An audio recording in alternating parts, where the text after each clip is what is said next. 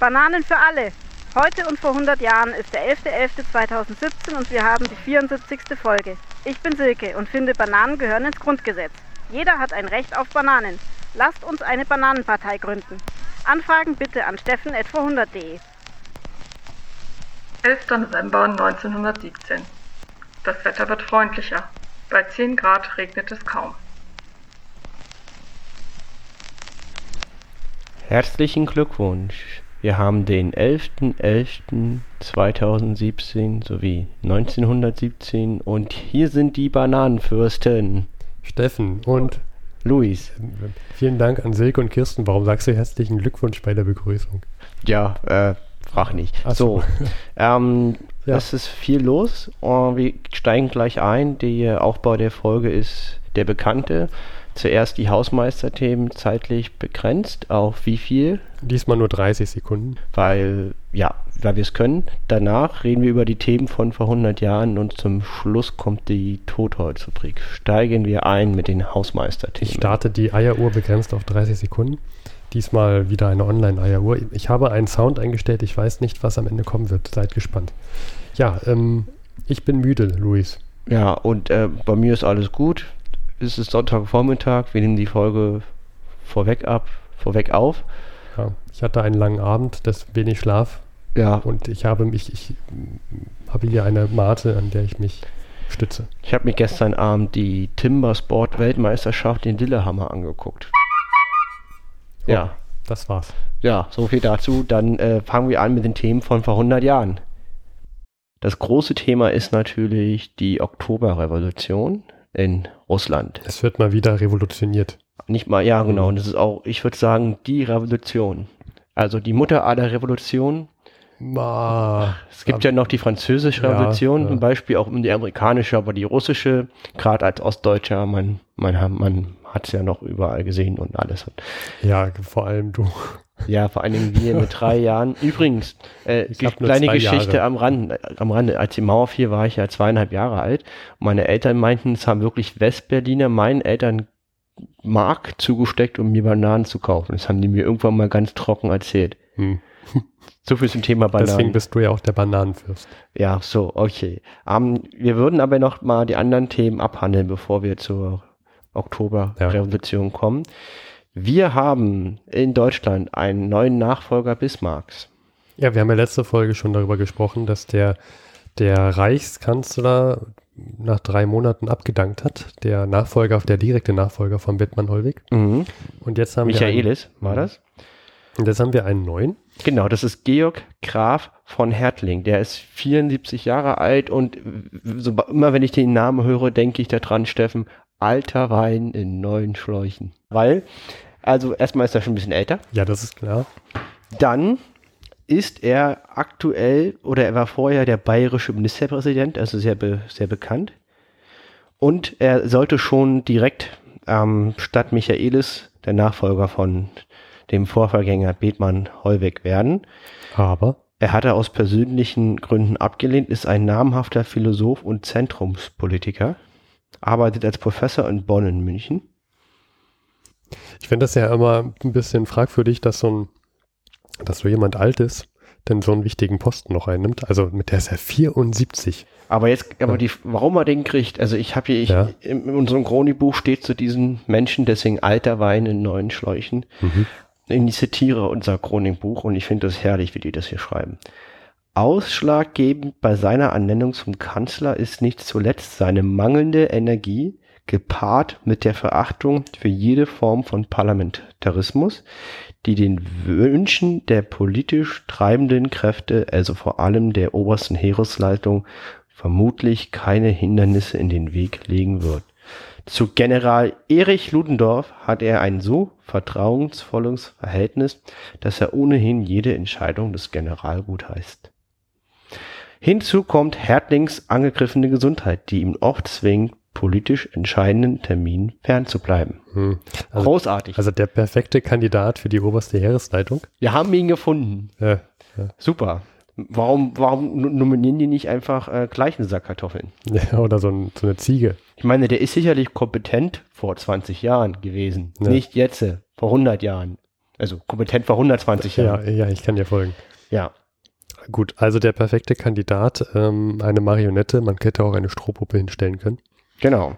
Ähm, Ludendorff hätte sich auch einen falschen Bart ankleben können, selber vors Podium stellen können. Ja, jedenfalls so, so ist das. Okay, neuer Reichskanzler im Deutschen Reich. Dann, was haben wir noch, Steffen? Wir haben eine Kuriosität gefunden vor hundert Jahren. Ich, ich, ich liebe ja diese Meldungen manchmal, die da ähm, in diesem Chronikbuch drinstehen. Um, und zwar hatten wir letztes Mal schon gesagt, dass ja die große Isonzo-Schlacht, die zwölfte, stattfand und dass die Österreich, also die Österreich-Ungarn und die Deutschen zusammen sehr, sehr viele Gebiete erobert haben. Und jetzt gibt es hier eine Meldung zur Isonzo-Schlacht. Und zwar, ähm, dass der österreichische Kaiser Karl der Erste ähm, nur knapp dem Tod durch Ertrinken entkam. Ähm, und zwar musste er gerettet werden von Prinz Felix von Parma. Der ist, der heißt Bourbon Parma. Bourbon Parma. Bourbon ist das Kann, äh, französische Königshaus. Kannst du mir was zu diesem Parma sagen? Zu diesem Parma ist, äh, ist äh, wer hätte das gedacht? Er ist, äh, er kommt aus Belgien, ja? Ist aber in Österreich-Ungarn sozusagen ähm, in der Armee. Hm, hm. Also ich stelle mir diese Situation vor, dass der Kaiser Karl der Erste hört, ah, die zwölfte Isonzo-Schlacht ist endlich siegreich hier für uns, und dann fährt er zu der Front, stellt sich hin, na, ach, das ist also der Isonzo, und flipp, ist er drin. Ja, fällt er rein im Isonzo und ja. sonst so. Und sonst so, Isonzo. Und dann muss ah, der Prinz Felix, Felix von Bourbon Parma Bourbon Parma, er ist der, er ist der Bruder von der Frau, ne, von dem, von dem Kaiser in Österreich-Ungarn, ah. von Zita. Ah. Was halt ganz interessant ist, also, ähm, also ich muss nochmal zurücknehmen, ob der wirklich aus Belgien kommt, es ist, es ist so ein, es ist so ein Weltreisender wie auch der Harry, ja, hm. wie der Harry Graf Kessler. Er hat zwei Brüder und die beiden dienen, und zwar der eine heißt Sixtus und der andere Xaver. Großartige Namen. Ich denke sofort an Hogwarts und Harry Potter, so hm. wie House Slytherin. Jedenfalls die beiden Brüder dienen als belgische Offiziere, hm. also auf der gegnerischen Seite. Und er selber ist als Kriegsfreiwilliger am Anfang des Krieges in die österreich-ungarische Armee eingetreten. Also zu Weihnachten ist er am Familientisch, aber Zoff. Ja, ja, die sehen sich wahrscheinlich auch nicht. Also, nee. ne, also auch wieder so eine ganz skurrile Geschichte, die auch nur die Geschichte schreibt, dieser Typ. Ja.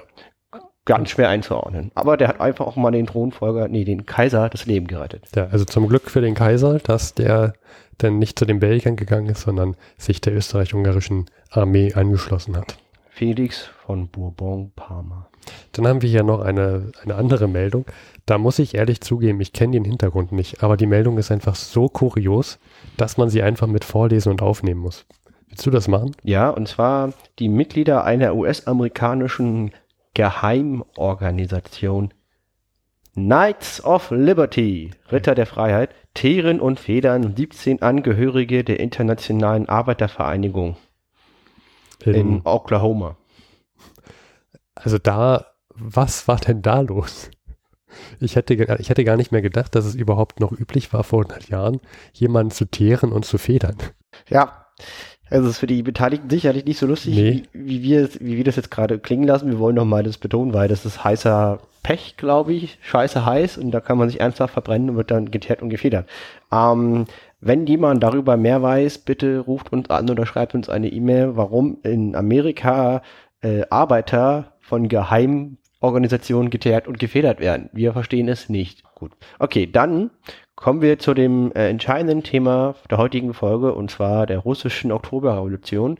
Und da werde ich natürlich was zu sagen, und wir werden dazu was sagen, aber ich werde meine Stimme nur äh, als, also sozusagen, ich werde aus Harrys Perspektive. Harry Graf Kessler meinst du? Du wirst jetzt dieses, dieses riesige Buch wieder vor, vorkramen, vorkramen. Und, dann, und dann quasi erzählen, wie ein Zeitgenosse die russische Oktoberrevolution erlebt hat.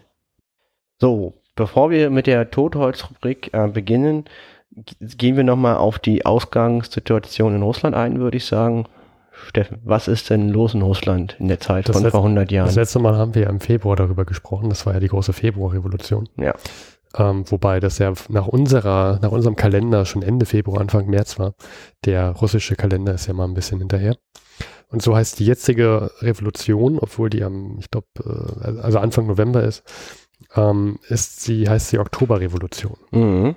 Ja, weil das nach dem deren Kalender... siebter achter November. Ja, mir, ich, mir ist immer so wie sechster siebter und nicht wie siebter achter November. Mhm.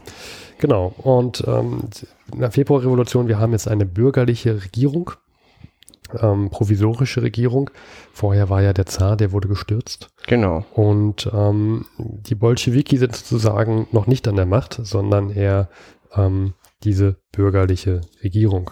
Und das Interessante ist, ne, das ist auch so geplant von Seiten der Bolschewiki. Die sagen, dass erst muss die bürgerliche Revolution scheitern, bevor wir zum großen Schritt ausholen können und wollen und werden. Genau. Und ähm, ja, jetzt geht es so seit Februar hin und her.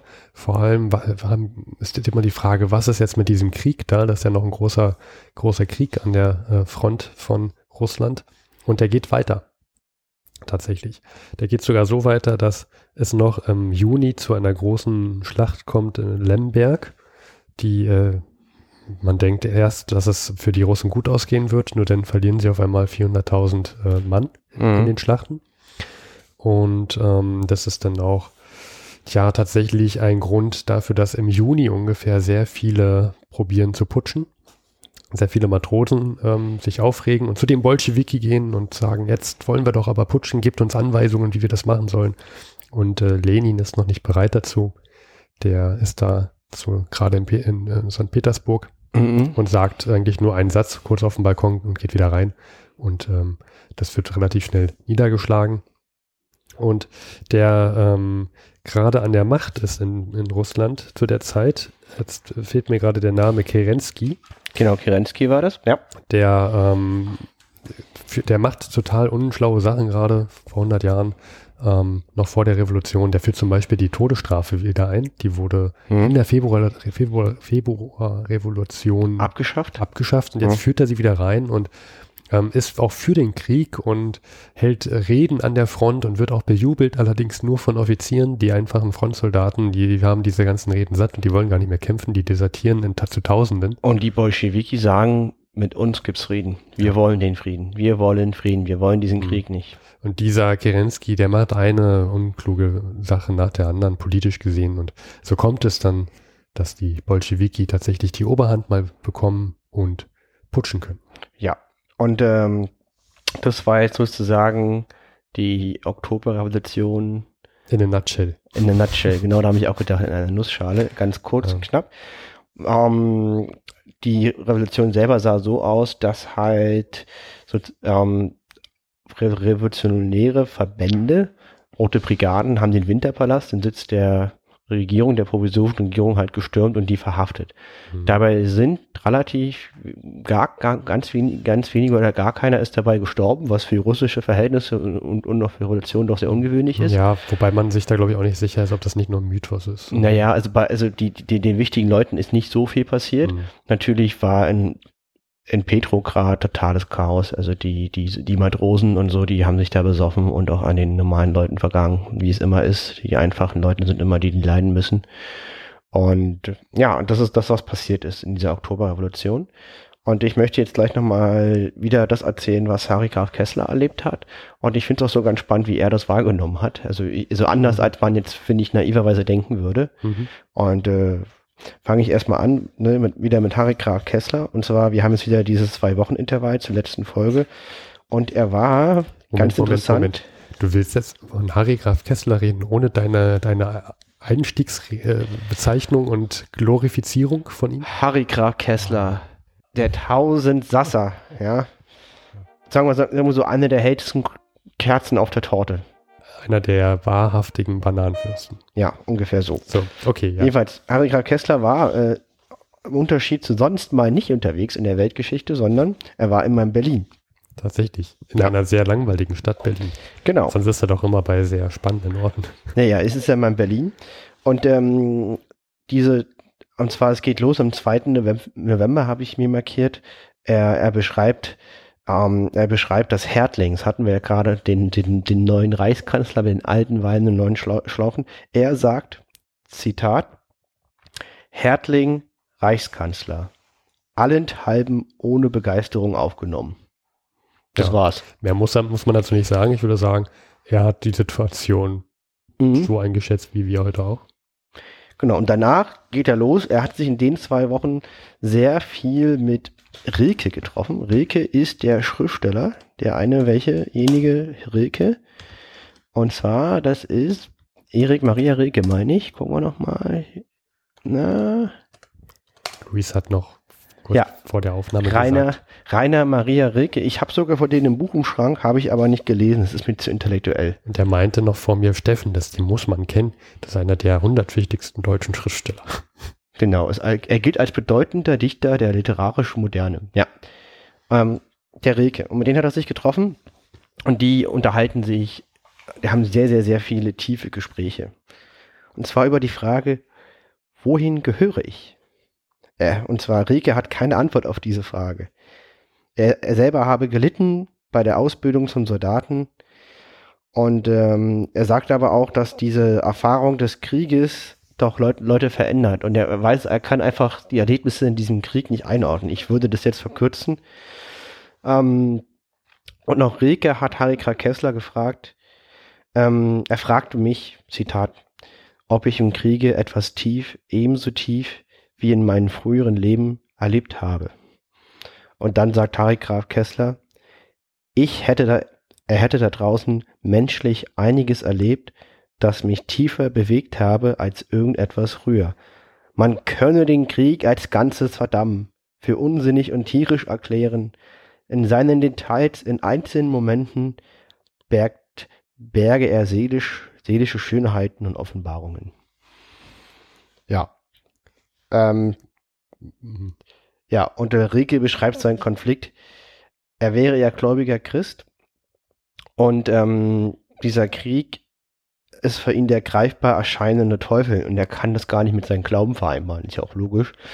Ja, also das ist sehr, sehr interessant, wie die beiden miteinander reden und halt einfach nicht versuchen, in, in ihr intellektuelles Bezugssystem diesen Krieg einzuordnen. Ja, aber das haben wir schon öfter mal gehört, doch bei den Veteranen von Last Post ist ja das Buch, was ich gerade lese, dass viele ihren Glauben verloren haben, als mhm. sie im Weltkrieg drin waren, ja. ihn aber später wieder erlangt haben, tatsächlich wieder zurückkehrten.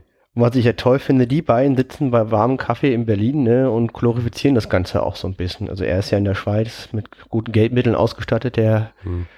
Graf Kessler, und sagt halt auch, ähm, die einen einzelnen Momenten berge er seelische Schönheiten und Offenbarungen. Also das ist interessant.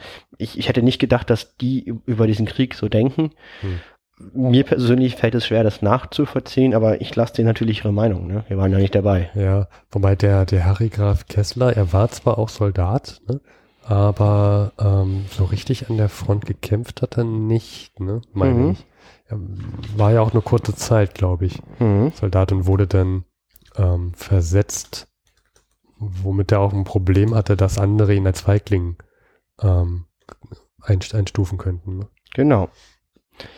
Ähm, Siehst du, ich habe aufgehört, äh, aufgepasst, Luis. Ja, das ist richtig, sehr gut. Ich finde das übrigens spannend, solche Tagebucheinträge zu lesen und hundert Jahre später sitzen zwei Dödel mit, äh, mit einem Headset und nehmen, nehmen über dieses Gespräch etwas auf. Ja, ne? Also über das Gespräch, was vor hundert Jahren geführt wurde. Ja. Dann wird nochmal gesagt, dass Frankreich sich im Krieg im Wesentlichen nur am Laufen hält durch das Vertrauen auf Amerika. Dass Amerika schnell in den Krieg eintritt.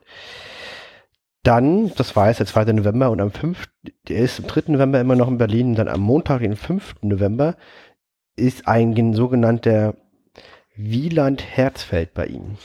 Wieland Herzfelde. Wer kennt ihn nicht? Wer kennt ihn nicht? Ist das wieder einer der hundert bedeutendsten Schriftsteller, die ich nicht kenne? Nein, aber er ist ein Publizist, Autor und Verleger äh, und war, sein Verlag war auf Avantgarde-Kunst sowie kommunistische Literatur spezialisiert. Der ist achtundachtzig in Ostberlin gestorben.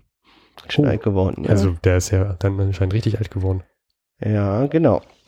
Und ja, da hat er sicherlich auch eine gute Zeit jetzt erwischt, ähm, in kommunistischen Verlag zu gründen. Ja, also war ein linker Intellektueller. Hm. Ähm, der hat ein sehr interessantes Leben gehabt. Der ist auch später nach Amerika ausgewandert und alles, der Wieland Herzfelde. Und äh, was interessant ist, wird immer beschrieben äh, in seinem Wikipedia-Eintrag, wie pleite er war sein ganzes Leben. Hm. Und äh, jetzt kommt der, jetzt kommt die Beschreibung von Harry Graf Kessler über Wieland Herzfelde. Hm. Erstmal finde ich interessant, er hat vier Tage Urlaub aus Flandern. Nur vier Tage, ist nicht viel. Der muss ja irgendwie mit der damaligen Verkehrs gekrempelt, da irgendwie aus Flandern nach Berlin fahren. Moment, also wer hat jetzt vier Tage Urlaub? Wieland Herzfelde. Okay. Gute Frage, ja. Wieland Herzfelde, genau. Also nur vier Tage Urlaub. Ich meine, du bist da mitten im Krieg und hast du vier Tage frei, eierst nach Berlin, ne, und eierst wieder zurück. Wahnsinn. Also wahrscheinlich hast du effektiv zwei Tage. Zwei Tage, ja. Aber auch nur, wenn du einen guten Zug hast. Ich weiß ja nicht, wie gut die Züge da mitten im Krieg waren. Die waren mhm. schon schnell, aber... Mh. Also ich glaube schon, dass die, dass die darauf aufgepasst haben, dass die Zugverbindungen da gut funktionieren. Genau, also Harry Graf Kessler beschreibt Wieland Herzfelde, gereifter Eindruck, männlicher und ruhiger als früher. Und da hat er ihn gefragt, sag mal, wie ist denn das Soldatenleben eigentlich? Und da meint der Wieland, die Einsamkeit sei ihm am furchtbarsten. Dass keiner um ihn herum für irgendetwas Verständnis oder Interesse habe, das ihn bewege und dann das nie allein sein. Seine schönsten Augenblicke seien, wenn Trommelfeuer sei und die anderen in die Unterstände kröchen, dann bleibe er allein und fühle sich auf Augenblicke frei. Also ich kann das alles überhaupt nicht verstehen. Das muss man sich mal auf die Zunge zergehen lassen. Er sagt, die Einsamkeit sei total schlimm, aber es wäre auch irgendwie schön, wenn er da draußen alleine im Granatenhagel vor sich hin leidet und der Rest im Unterstand ist. Hm. Naja, also wenn du da im Unterstand bist mit, mit sehr vielen anderen Menschen, die alle Angst haben und ähm, auch zum Teil schon abgestumpft sind, vielleicht brauchst du dann einfach mal, also vielleicht brauchen manche Personen, wie er zum Beispiel, die brauchen einfach ihre Ruhe vor diesem, vor diesem Panik, vor dieser Panik, die da in diesem kleinen Raum ist, in diesem kleinen Unterstand. Aber, aber kannst du dich da so reinversetzen, dass die da in den Momenten die Schönheit erkennen? Mhm. Also ich überhaupt nicht. Nee, kann ich nicht. Also ich... Hab da, ich bin nicht wirklich fähig, da irgendwas mit Krieg und oder, oder Waffenerfahrung zu beschreiben. Aber nee, kann ich nicht. Okay. Dann sagt er noch, weil Wieland Herzfelde war immer pleite. Ähm. Und der hat jetzt sozusagen später dann lauter Verlage gegründet, oder wie? Genau, und, und, und der Harry Graf Kessler meint über Wieland Herzfelde, in Geldsachen wäre er naiv, nackt und paradiesisch. Und das ist ganz interessant, weil er halt wirklich, das steht auch in den, wenn man dann liest, wie später sein Leben vergangen ist. Also hier ist sein Eindruck, der Eindruck von Harry Graf Kessler ziemlich gut auf Wieland Herzfelde. Also stimmt, deckt sich irgendwie. Ich finde ja auch die Bezeichnungen von Harry Graf Kessler mal sehr, sehr lustig. Ähm, nackt und paradiesisch. Guck mal, das wäre doch ein schöner Sendungstitel. Naiv, nackt und paradiesisch. Ja, ja. Oder? Sendungstitel? Sehr gut. Äh, Subtitle, die Bananenfürsten. Ja, gut. Ähm, genau, was, was ja auch Harry Graf Kessler mal, ich glaube, in seinen, seiner ersten Einträge geschrieben hat, oder beziehungsweise einer der ersten Einträge, die wir gelesen haben. Ähm, er, er hat doch mal irgendjemanden beschrieben mit, er agiert mit beschränkten intellektuellen Mitteln. Geschickt. Geschickt oder so. Das war General Bartenwerfer, glaube ich. Ach so, der. Ja, finde ja. ich großartig. Also großartige Personenbeschreibungen, die er mal gibt. Das habe ich auch gestern als Trink- Trinkspruch gesagt. Ähm, und zwar, wir haben irgendwie angestoßen auf diese Timbersport-Weltmeisterschaft in Lillehammer, haben wir im Fernsehen geguckt und dann, und dann habe ich angestoßen mit dem Spruch darauf, dass wir immer mit beschränkten Mitteln geschickt agieren. Naja, gut, okay. Ja. Was, was für eine Weltmeisterschaft ist das eigentlich? Timbersport, damit so Kettensägen und so. Holz, Holz. Aha. Ja, frag nicht. Ordentlicher ähm, Männersport. Ja, ja, ja, ja. Mehr Power. Geht aber auch ganz gut bei Frauen, weil ne, Männer mit so Kettensägen, ähm, egal. Also die haben ihre Fans. Ah. Ja, ja, ja. Ich hoffe, ich hoffe, Luis, dass du jetzt nicht Nee, ich gehöre da nicht dazu. Nein, nein, nein, nein, nein. Also, nein. Oh, ohne Arme, man kann auch weiter podcasten, Luis. Es wird nur schwieriger. Du ja, ja, ja, das ist schon richtig. Mit deutlich beschränkteren Mitteln musst du hinter, musst du noch geschickter noch arbeiten. Noch geschickter agieren. So, dann hat er zwei Tage später, ich überspringe, ein, ein weiteres Treffen mit Rainer Maria Rilke, wo sie mhm. sehr wieder philosophieren und ja. intellektuell sind ich über die Bedeutung des Krieges. Das lassen wir jetzt mal raus. Er hat wieder gefrühstückt und diesmal mit einem Eberhard von Bodenhausen. Äh, deutscher Jurist, Kunsthistoriker, Unternehmer und Manager. Mhm. Ja, genau. War ein Mäzen seiner Zeit. Wie damals war Mäzen so Beruf, ich will den auch haben.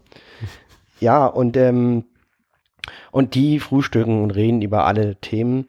Was, hier interess- was interessant sind, die sagen direkt, Hertling werde sich nicht halten können. Also die sind auch nicht so, also der, der ist auch nicht so begeistert von Hertling.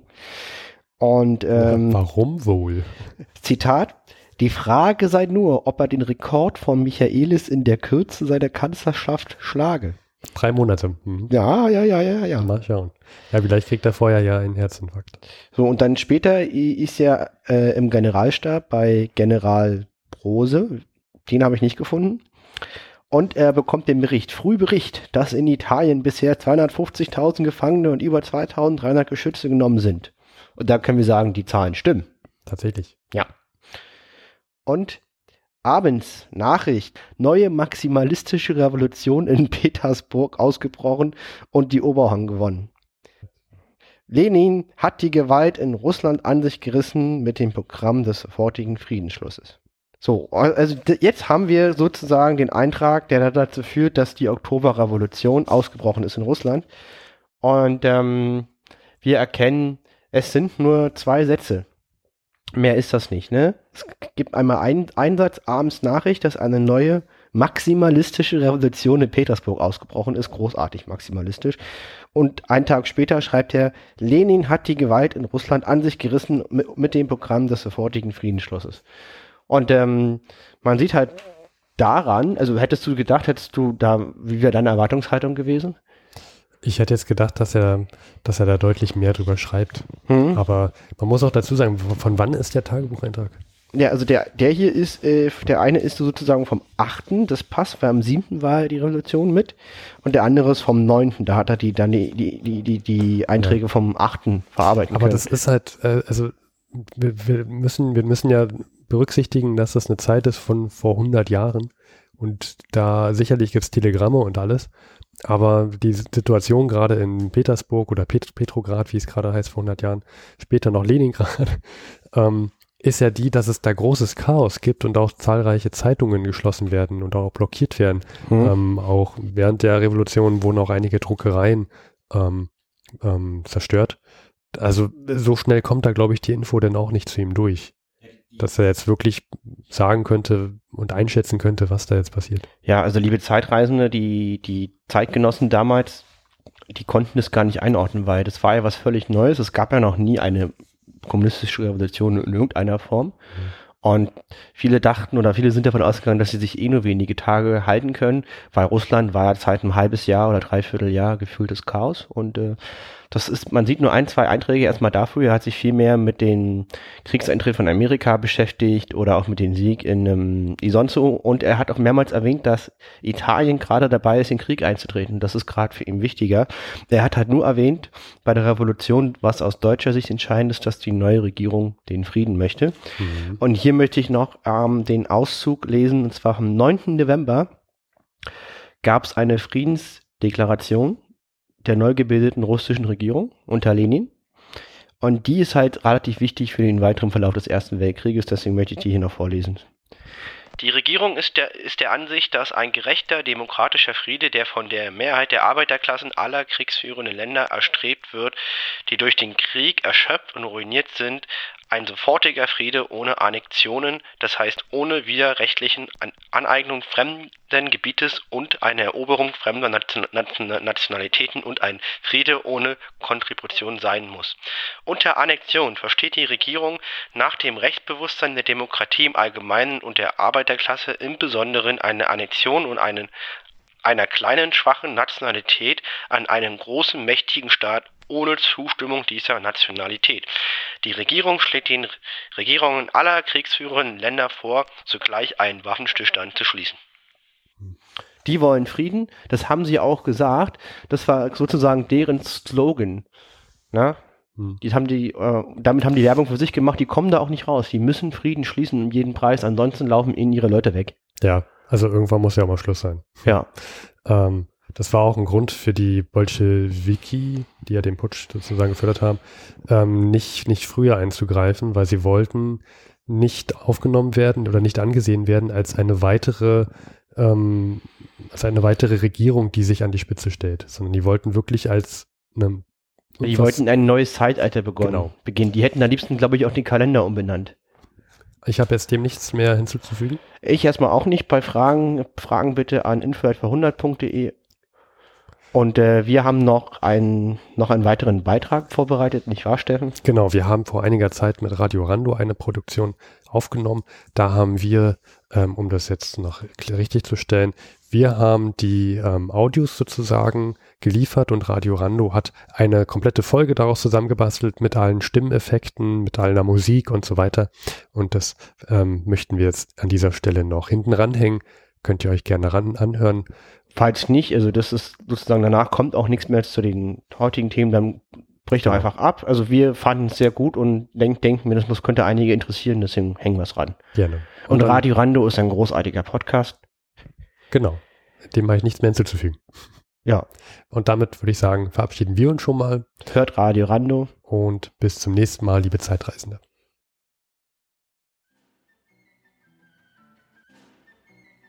Im Kern. Ein Blutabdruck. Ein Tiger. Die Tochter des Tigers. Der Name des Windes. Der Untergang von Kulturen. Krähen im Garten. Die Werkzeuge des Krieges. Steine im Schädel. Der Ausbruch einer Verseuchung. Merkwürdiges Wetter. Über der Waldgrenze. Die wunderschönen Dinge. Déjà-vu, Belagerung, die Station der Barbaren. Das Wetter, hundert Jahre der Vergangenheit waren es achtzehn Komma sechs Grad.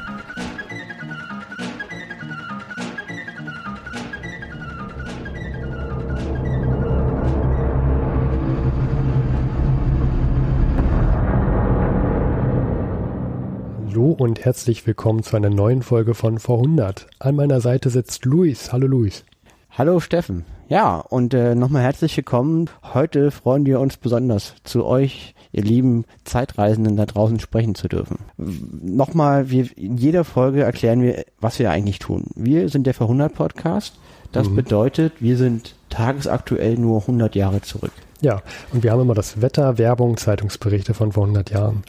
Diesmal haben wir uns ein paar Texte aus Zeitungen ähm, rausgesucht, die nochmal die hundert Jahre alt sind. Ganz wichtig. Die hundert Jahre alt sind, die heute vor hundert Jahren in den Zeitungen standen. Ja, und hundert Jahre, ich meine, wer weiß es nicht, da war der Erste Weltkrieg. Das war neunzehnhundertsiebzehn. Genau. Wir befinden uns mittlerweile seit neunzehnhundertvierzehn im Großen Weltkrieg. Richtig, in dem Jahr neunzehnhundertsiebzehn, das Jahr neunzehnhundertsiebzehn ist durch drei äh, große Ereignisse gekennzeichnet. Nummer eins ist der uneingeschränkte U-Boot-Krieg vom Deutschen Reich. Das, die, genau, die wichtige Nachricht ist dabei, bedeutet den Kriegseintritt der U S A. Und äh, die Nummer zwei ist die russische Revolution im Februar. Richtig, das heißt, der Zar wurde gestürzt, zurzeit ist eine provisorische bürgerliche Regierung an der Macht, Demokratie in hm, Russland. Hm. Aber wir wissen, wie es ausgeht. Nummer drei ist ähm, die Seeblockade von Deutschland. Deutschland ist blockiert, schon seit Jahren, durch durch die britische Navy. Ja. Und äh, das führt zum Mangel im Deutschen Reich. Es gab einen Steckrübenwinter, mehrere hunderttausend Deutsche sind verhungert. Alles im Deutschen Reich, das ist wichtig für die Texte, die wir gleich vorlesen werden, ist nur mit ähm, Wertmarken zu bekommen. Das heißt, wenn ein Laden Steckrüben hat, und man hat Geld für Steckrüben, reicht es nicht, um diese Steckrüben zu bekommen, sondern man braucht auch noch ein kleines buntes Zettelchen, wo drauf steht, eine Steckrübe. Lebensmittelmarken, Brotmarken, all sowas gab es damals und das musste man haben. Die wurden zugeteilt, dass man halt nur seine Ration, die man, die einem zusteht, käuflich erwärmen kann. Gut, ich würde sagen, das war jetzt genügend Vorgeplänkel für alle Zeitreisenden, die, die, die sonst nicht den Vorhundert-Podcast hören. Ihr seid jetzt up to date. Okay, jetzt fangen wir an mit unseren Texten, die wir aus den Zeitungen von vor hundert Jahren für euch zusammengestellt haben. Ja, und da habe ich hier einen Text gefunden von Tempelhofer Feld. Ähm, Überschrift Graf Heinz von Kolsche, die Bekanntschaft auf dem Tempelhofer Feld. Ein kurzer Glückstraum, dem ein jähes bitteres Ende folgte, ist einem jungen, allzu vertrauensseligen Mädchen beschieden gewesen. Das Mädchen ging eines Tages mit seiner Freundin auf dem Tempelhofer Feld spazieren. Vergnügt trällerte es eben den bekannten Gassenhauer. Die Männer sind alle Verbrecher. Vor sich hin, als sie ein junger Mann mit den Worten unterbrach. Aber doch nicht alle. Mit einer artigen Verbeugung stellte sich der junge Mann als Graf Heinz von Kolsche, Schlossherr auf Karstein bei Leipzig-Gohles vor und unterhielt die Freundinnen auf das Beste. Man sah sich später wieder und jetzt pass auf, der junge Graf machte dem jungen Mädchen einen Heiratsantrag und der wurde auch gerne angenommen von ihr. Ja, er versprach ihr auch eine Villa im Grunewald und ein Reitpferd, um die künftige Schlossherrin für alle Zeiten und alle Zufälle gleich sicherzustellen, machte er bald sein Testament und setzte sie zu seiner Universalerbin ein. Und jetzt halte ich fest, das Haupttestament, so hieß es in dem Schriftstück, liege im Schreibtisch im rechten Schubfach, einem Geheimfach, und in einer oberflächlichen Vermögensaufstellung im Notizbuch befand sich auch der nette Posten eines Reichsbankguthabens von sieben Millionen Mark. Das, das bitte auf heutige Währung mal hundert nehmen. Das ist Wahnsinn. Das ist wahnsinnig viel. sieben Millionen Mark. Trotzdem kam der Graf hin und wieder in kleine Geldverlegenheiten und die glückliche Braut half aber gern mit allem aus, was sie hatte und bereitete alles zur Hochzeit vor. Na klar. Ihr Glück fand jedoch schnell ein Ende. Der vornehme Bräutigam wurde nämlich bei einem Einbruchsdiebstahl ertappt und verhaftet. Und jetzt fragt man sich, wie? Äh? Einbruchsdiebstahl? Jetzt geht die Meldung weiter, der Hintergrund. Er hatte sich bei einer Frau in der Lankwitzer Straße eingemietet, sich als Fliegeroberleutnant Sturm vorgestellt und erzählt, dass er aus dem Felde nach Berlin zu einem Ausbildungslehrgang befohlen sei. Er tat sehr abgespannt und ermüdet und bat die Wirtin, für ihn einige dringende Gänge zu besorgen, vor allem im Zimmer zweiundvierzig des Rathauses seine Lebensmittelkarten abzuholen. Man könnte meinen, er sei Mathematiker. Sie als Wirtin, ja, hat jetzt also, wird jetzt von ihm beauftragt, doch bitte mal im Rathaus nach seinen Lebensmittelkarten zu suchen. Okay.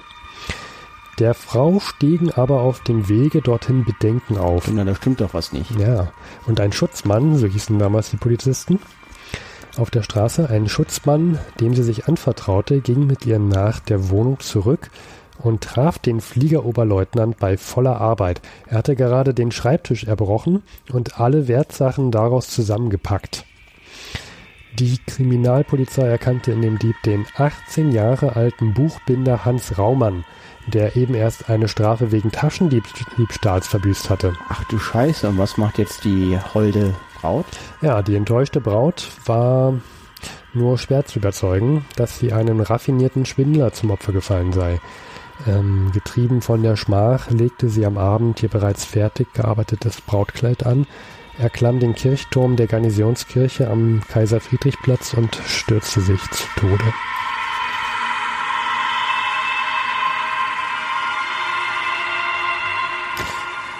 Okay, also die, sie konnte mit der Schande da nicht leben.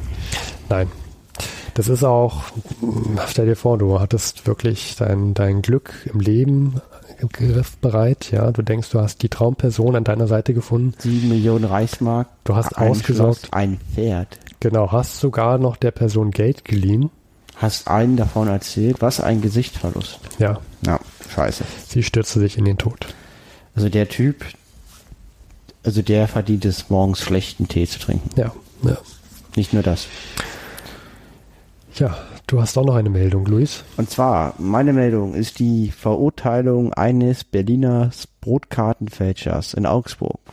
Wegen Fälschung von Brotmarken wurde, wie uns aus Augsburg telegrafiert wurde, der fünfundachtzig Jahre alte Maschinenbesetzer Marc Winkler aus Berlin zu sieben Wochen Gefängnis verurteilt, denn er hat heimlich Brot- und Fettmarken angefertigt und für diese Lebensmittel gehamstert, die er nach Berlin sandte.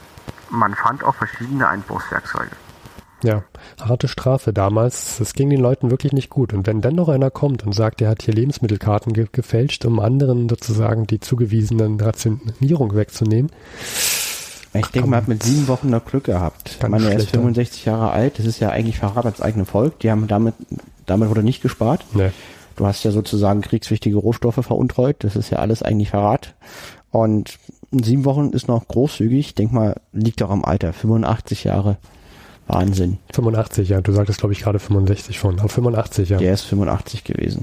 Ich habe noch eine Meldung, die äh, geht zum Thema Waldbrände. Es ist die Denkschrift eines Verbandsdirektors. Und zwar die Volksversammlung des Verbandes Groß-Berlin ist zu ihrer nächsten Sitzung, die wie schon gemeldet am Montag, den fünfundzwanzigsten Juni stattfindet.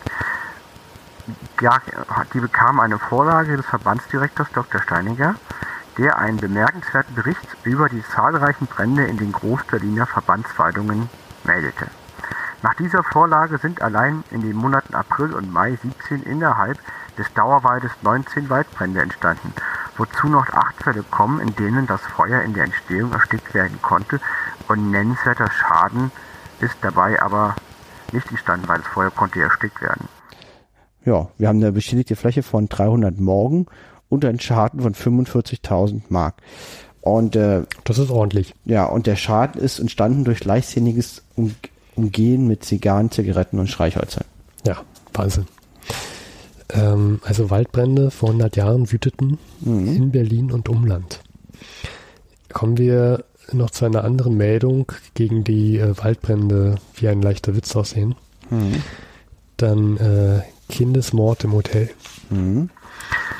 In der Nacht zu gestern wurde unter seltsamen Umständen ein Kindesmord verübt. In einem Gasthof in der Möckernstraße kehrten gestern Nacht ein Uhr zwei junge Leute ein, die sich als Ehepaar Just aus Jessen eintrugen. Gestern kamen sie nicht zum Vorschein und ließen auch nichts von sich hören. Niemand merkte, dass der Mann oder Frau das Zimmer verlassen hatte. Als nachmittags das Zimmermädchen klopfte, um aufzuräumen, antwortete die Frau, sie sei gleich fertig. Das Mädchen wartete und nach nicht allzu langer Zeit verließ dann auch die Frau das Zimmer. Nach ihrem Fortgehen wurde im Ofen inmitten von verbranntem Papier die angebrannte Leiche eines neugeborenen Knabens gefunden. Den Mann hat niemand weggehen sehen. Die Eltern sind verschwunden und konnten bisher nicht festgestellt werden.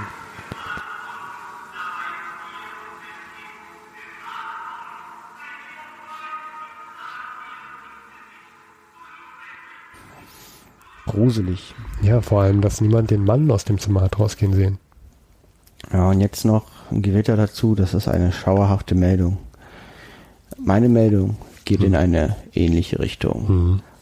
Bayerische Infanteristen verschwunden.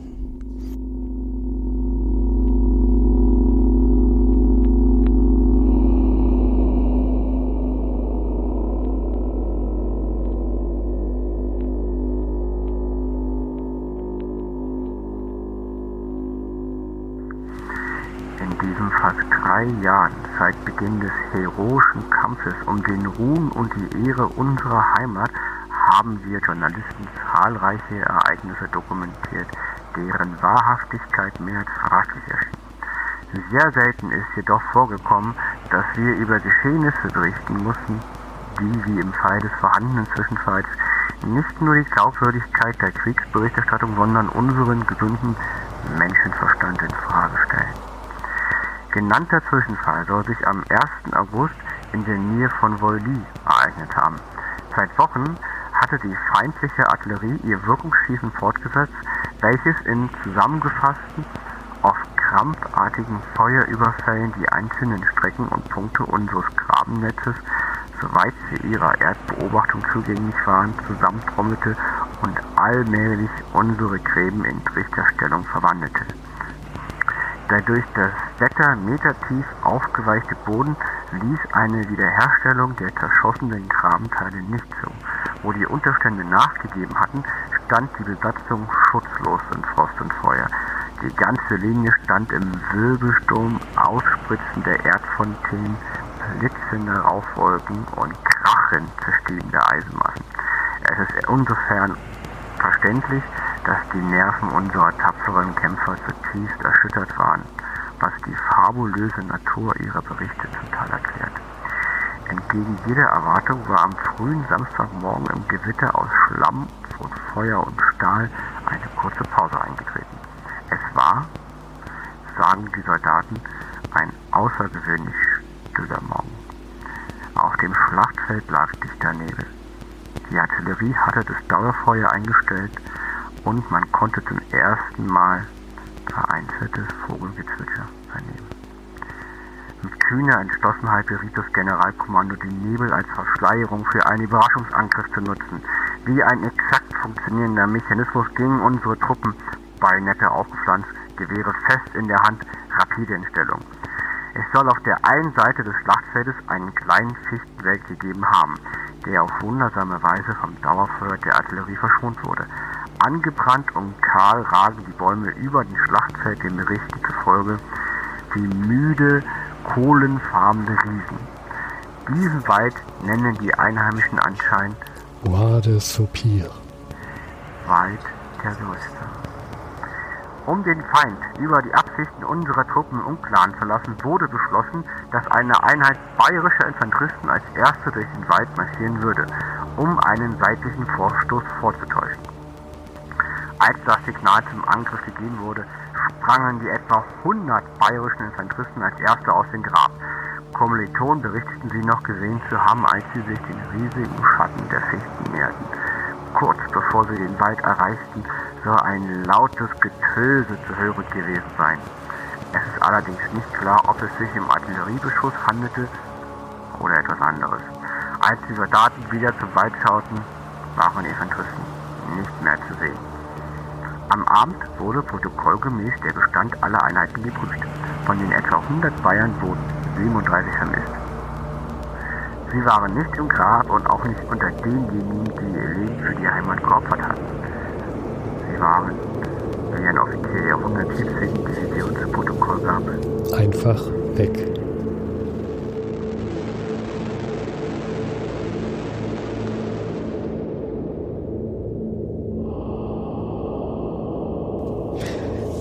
Lässt einem zu denken. Ähm, auch heute verschwinden ja immer noch Personen. Ähm, Wie wagt es wohl gewesen sein damals, als einem der ganze Schlamm, Metall und wer weiß noch was um die Ohren flog? Na, ich habe hier auch noch eine mysteriöse Meldung, heute vor hundert Jahren. Brand in der Vineta-Straße.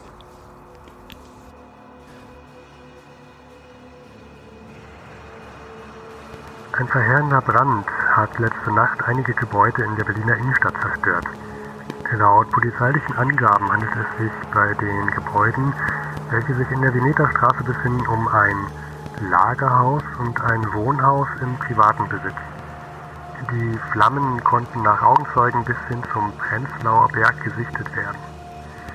Nur durch die unermüdliche Arbeit unserer tapferen freiwilligen Feuerwehren mit ihren Handdruckspritzgeräten um, sowie dem entschlossenen Einsatz der Motorspritzen der Militärfeuerwehr konnte eine Ausweitung des Brandes vermieden werden. Bei dem Eintreffen der Feuerwehrmänner stand bereits ein Großteil der siebenhundertfünfzig Meter langen und zweihundertfünfzig Meter breiten Lagerhalle sowie das naheliegende Wohnhaus in Flammen. Das Feuer konnte erst nach vier Stunden mit Hilfe von Motorpumpen zum Stehen gebracht werden.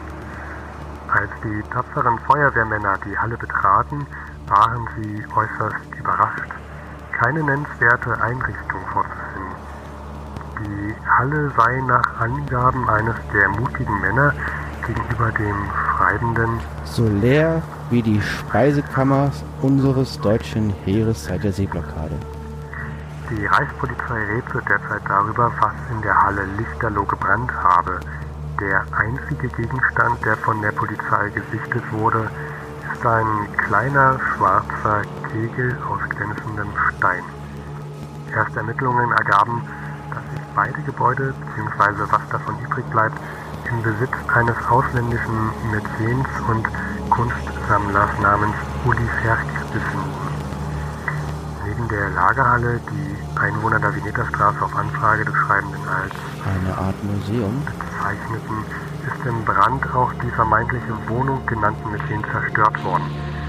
Dieser konnte nach Angaben der Reichspolizei nicht ausfindig gemacht werden. Es besteht die Vermutung, dass der Unglückliche sich zur Zeit des Brandes in seiner Wohnung befand.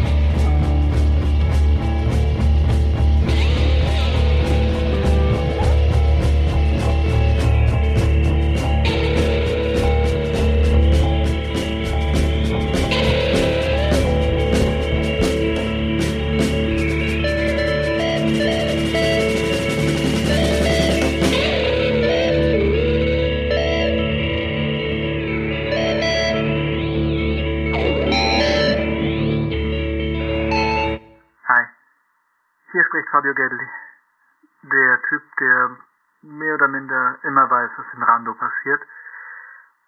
Wir wollten uns sehr, sehr herzlich bei Steffen und Luis ähm, vom Vor hundert Jahren Podcast bedanken. Eine sehr tolle Idee für einen Podcast. Äh, hört einfach rein. Ist wirklich sehr empfehlenswert. Ein großes Dankeschön geht wie immer auch an Flimmer, der unsere Musik gemacht hat, und auch an die Band Mutter aus Berlin. Äh, eine großartige Band, die seit, glaube ich, ja, inzwischen sind es fast dreißig Jahren, ähm, absolut fantastische Musik, ähm, fantastisch und irgendwie schwer definierbare Musik macht. Mehr Musik von Mutter findet ihr unter w w w punkt mutter punkt bandcamp punkt com. Danke fürs Zuhören. Bis zum nächsten Mal. Und zum Schluss sind wir nochmal Luis und Steffen. Danke fürs Zuhören. Wenn euch die Folge gefallen hat oder auch nicht gefallen hat, könnt ihr uns einen großen Gefallen tun. Ruft uns doch bitte an unter der null drei null acht eins vier fünf fünf drei drei neun. Das ist unser Anrufbeantworter. Da gehen wir nicht persönlich ran. Ihr könnt uns dort eine Nachricht hinterlassen. Bitte sagt an, wenn ihr nicht direkt in der Folge von uns eingespielt werden möchtet. Ansonsten könnt ihr auch info at vor hundert punkt de eine Mail schreiben, aber null drei null acht eins vier fünf fünf drei drei neun. Bitte anrufen. Weiter könnt ihr uns unterstützen, wenn ihr wollt, unter Patreon, PayPal, Flatter, Amazon Wunschliste und auf Honig. Oder bewertet uns auf iTunes. Vielen Dank fürs Zuhören.